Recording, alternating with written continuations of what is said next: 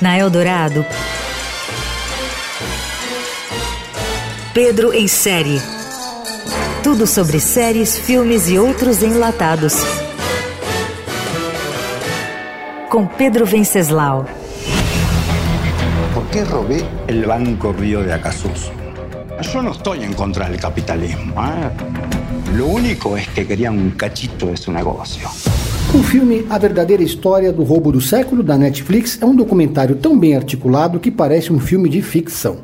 É como se fosse uma versão da vida real de La Casa de Papel. A história é tão incrível que, se fosse inventada, soaria como inverossímil. A produção é uma verdadeira inovação no gênero true crime.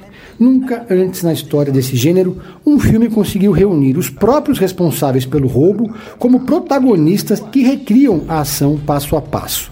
O assalto é descrito como uma verdadeira obra de arte que misturou duas estratégias clássicas: o uso de um túnel e a ação típica de chegar chegando, com a arma em punho, fazendo reféns. O assalto foi em 2006 e tornou-se uma espécie de lenda urbana na Argentina. A grande pergunta que fica é: onde afinal foi parar todo aquele dinheiro? Essa é a dúvida que move o público a ir até o final. Yo nunca había hecho un pozo más que para plantar una planta de marihuana. A verdadeira história do roubo do século da Netflix mostra passo a passo desse plano tão ambicioso pelo ponto de vista dos próprios assaltantes. E se eles estão livres, leves e principalmente soltos, isso já é um indício de que algo deu muito certo para eles. Com um ritmo ágil e muitos recursos inventivos de edição, o filme não é mais do mesmo.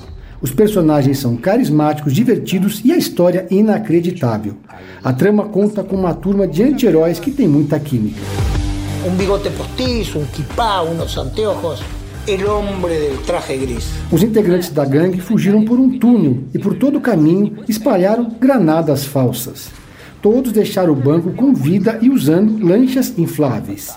Os assaltantes, que permaneceram no local por cinco horas, levaram dinheiro, joias e outros objetos de valor que estavam armazenados no banco.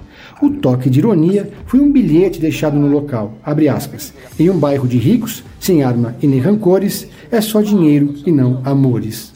O grupo invadiu o Banco Rio de Acassuso, província de Buenos Aires, em janeiro de 2006 e levou aproximadamente 19 milhões de dólares, ou 41 milhões de reais, considerando a cotação da época.